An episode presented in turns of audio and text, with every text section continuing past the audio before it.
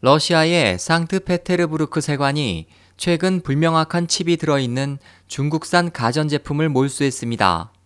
이 칩은 반경 200m 이내에 있는 비밀번호 없이 접속할 수 있는 와이파이 기기에 침입해 감청, 바이러스 배포, 스팸 메일 송신 등을 할 수 있게 설계돼 있다고 지난달 29일 러시아 언론이 전했습니다. 러시아 정부 기관지 러시아 뉴스에 따르면 이러한 중국산 전자제품에는 다리미, 전기포트, 디지털, 비디오 카메라 등이 있고 분석 결과 이러한 제품에는 전자칩과 소형 마이크가 숨겨져 있습니다. 러시아 언론은 이미 일부 제품이 소매점에 납품됐다고 전했습니다. 미국 언론은 중국산 제품에서 스파이 장치가 발견된 것은 이번이 처음이 아니라면서 미국에서는 지난해 미군 군용 컴퓨터에서도 백도어 칩이 발견됐으며 민간 제품에 스파이 장치가 설치됐을 가능성이 훨씬 높다고 보도했습니다.